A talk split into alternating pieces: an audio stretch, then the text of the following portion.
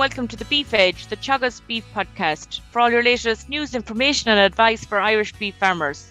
I'm Catherine Egan, and on this week's episode, with silage harvesting taking place over the coming weeks, I'm joined by Michael Moroney, Chief Executive of Farm Contractors of Ireland.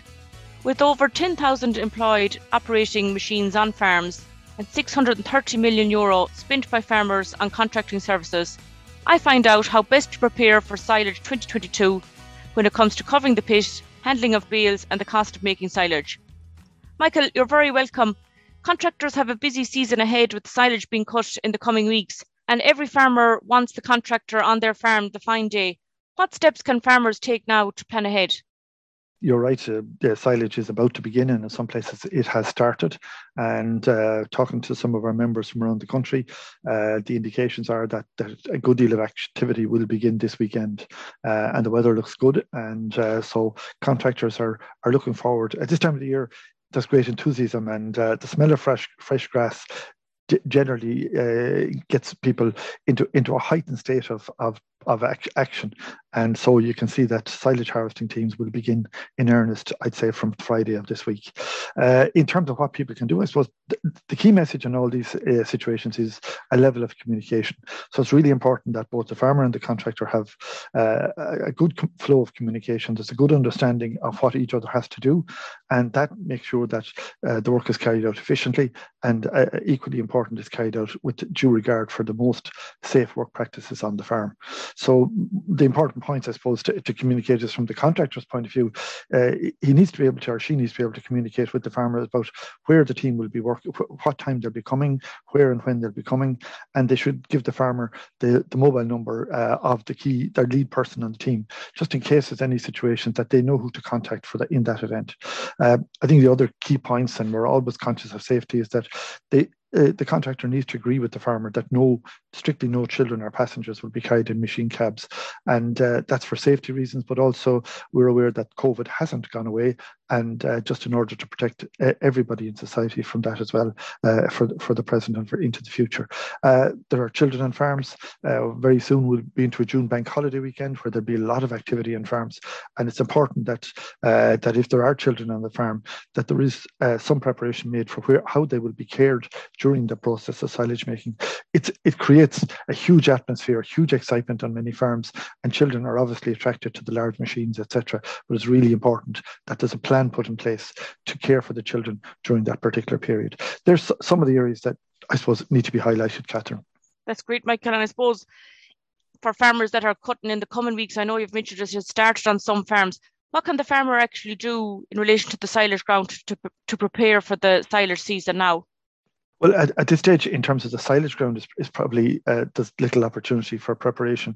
We did would have suggested back in March and April that that silage ground that's uh, land is closed for silage that would be rolled, uh, and and there would be I suppose a bit of a check done on fields just to make sure that there's nothing in there that is likely to cause damage to machines or an obstruction. And, and we're really conscious of that at the moment for, for two particular reasons.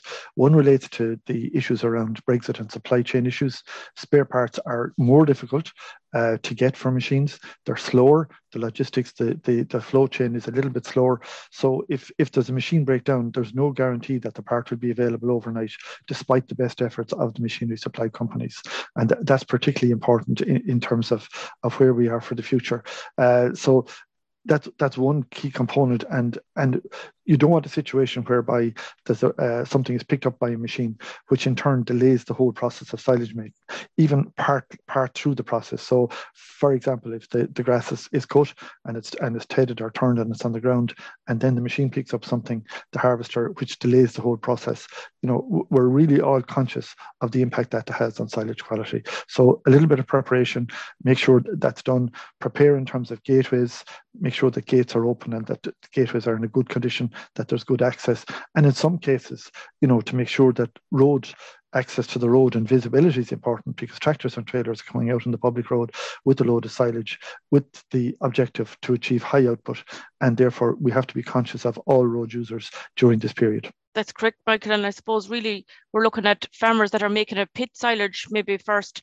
What are the main tips that farmers should be aware of when they're making a pit of silage? I think it's important that the, the pit is prepared and, and there's you know there's is some time to get that done that the pit is cleaned and power washed out so there's no contamination from previous silage or if you're putting silage on top of some of last year's and, and that is the will be the case in some situations to make sure that the face of the pit is clean uh, and that there's no wastage or, or deteriorated silage in the area so that the fresh grass going in is going in on a clean base. So that'd be the first thing.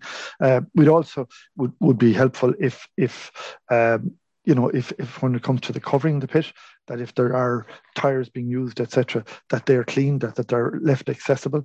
Um, well, in many cases, it, it can be difficult in terms of handling tires. It's particularly important that the tires are accessible if they're being used to cover the pits, and they are still in many cases.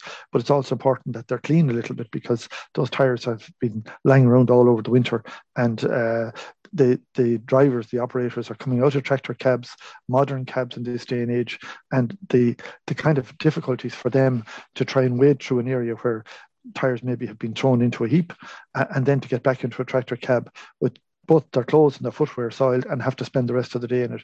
It's it's just not fair and it's not a good way of working.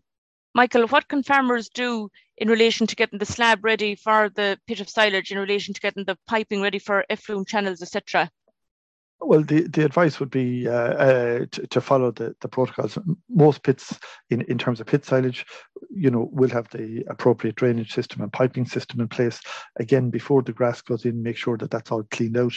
Uh, make, make sure that there will be adequate flow uh, from the from any seepage out of the pits, and hopefully for the first particular particularly for the first few weeks when we're, we're looking at a good weather forecast this week, perhaps the level of effluent will be lower. But if we run into a wet period, as we all know, the effluent uh, volumes will increase significantly. So it's important that the the systems are in place to take away the effluent and that it's managed and it's stored appropriately and safely in order that we we, we need to be conscious of the environment at all times as well.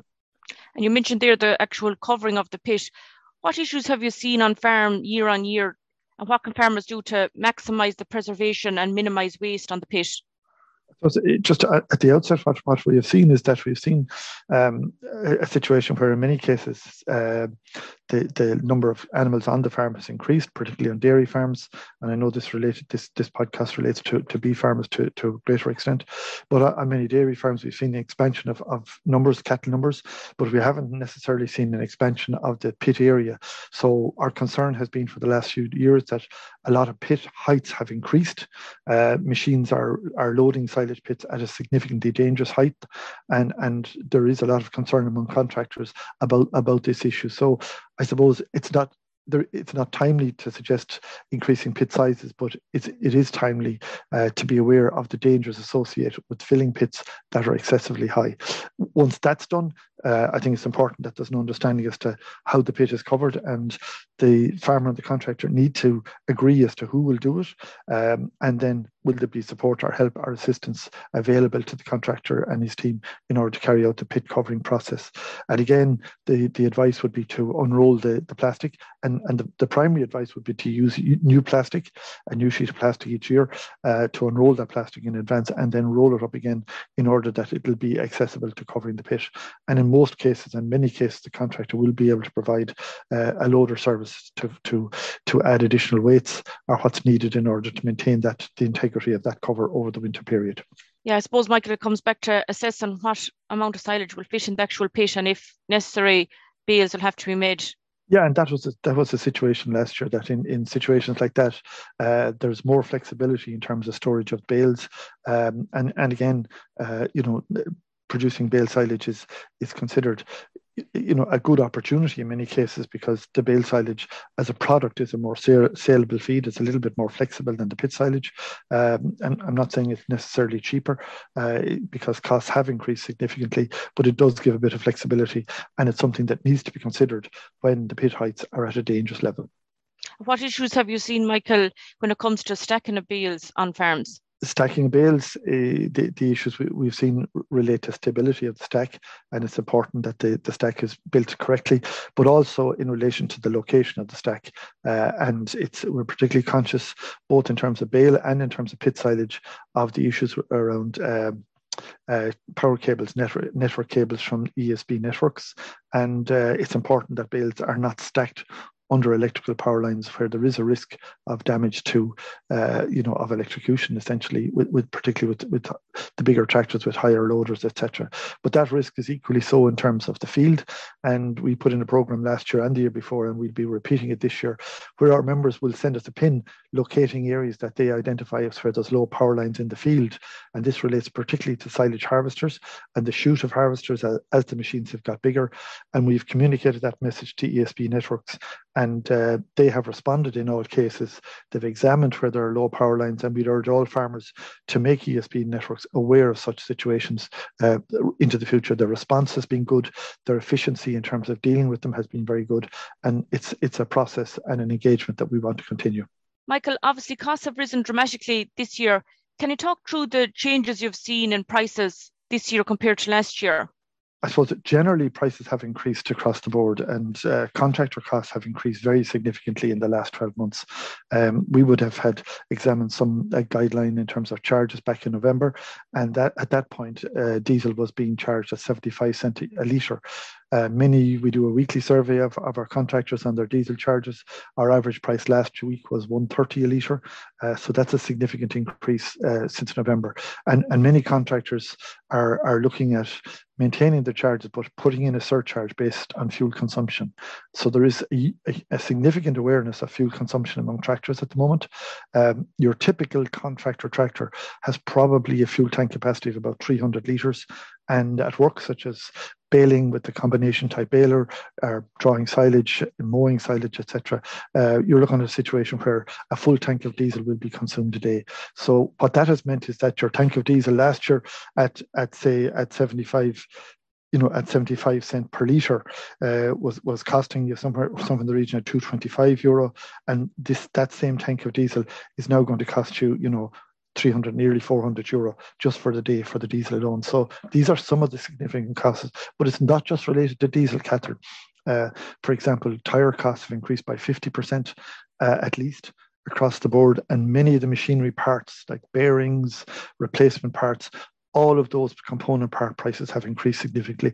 And many farmers are quite aware of that. But for contractors who are going high output, those costs have increased very significantly and they need to be taken on board. So we are uh, suggesting to, to, to contractors that they make a very transparent uh, uh, process in line for their customers and that they put in a fuel surcharge, but that they include it on the invoice for the work done. I suppose you have touched on particularly the health and safety viewpoint from having children on the farm. But for contractors and farmers that are busy and working long hours, what message have you for listeners? the lesson is that you know we are aware of the reality that contractors will be working long hours over the next couple of weeks, uh, but it's important that they they are they adhere to to good standards of health and safety and that people take a break on occasions. And you know we, are all aware of the urgency to get the crop in uh, but we need to be equally aware of the urgency of maintaining our own health and safety and that of our employees. So you know we, we'd certainly encourage our, our members that they look at their work practices and they provide an opportunity for their staff to take a break at some stage during the day. And, and in many cases, there will be a lunch break in, in, in the middle of the day or a dinner break and, and a break later on. But it's important. I know it's urgent. We all know that it's a fight against the weather, but it's equally important that you maintain your health at all times. And and from that point of view, um, that's why I made the comment earlier about with regard to children, but also with regard to if we're dealing with pit silage, to be, to be aware of the, the need to for other people to stay off the pit because in all cases we have loading shovels. Visibility in some cases is not that easy. Uh, so you know have nobody else on the pit other than the people who are operating the machines. That's a priority until you're at the point of covering the pit, uh, and then obviously you will you will need some additional people. But also to be aware, you know, in terms of uh, the, the, the the dangers or the risks associated associated with bale silage, and you know, on, on hillside areas, the dangers associated with moving bales, uh, the dangers associated with people, uh, children jumping on bales. You know, there it is a risky process and it is a period of high risk, and there needs to be heightened awareness of those risks across every farm just in the next couple of weeks. Thanks very much, Michael, and the best of luck with the busy silage season ahead. Thank you, Catherine. That's all for this week's episode. You can catch up on all other shows and interviews from the Beef Edge podcast on the Teagasc website at teagasc.ie, or you can listen on Apple and Google Podcasts as well as Spotify. Don't forget to rate, review, and subscribe so you never miss a show. For all other updates from our beef programme, keep an eye on our Twitter and Facebook pages. Until next time, I'm Catherine Egan and thanks for listening.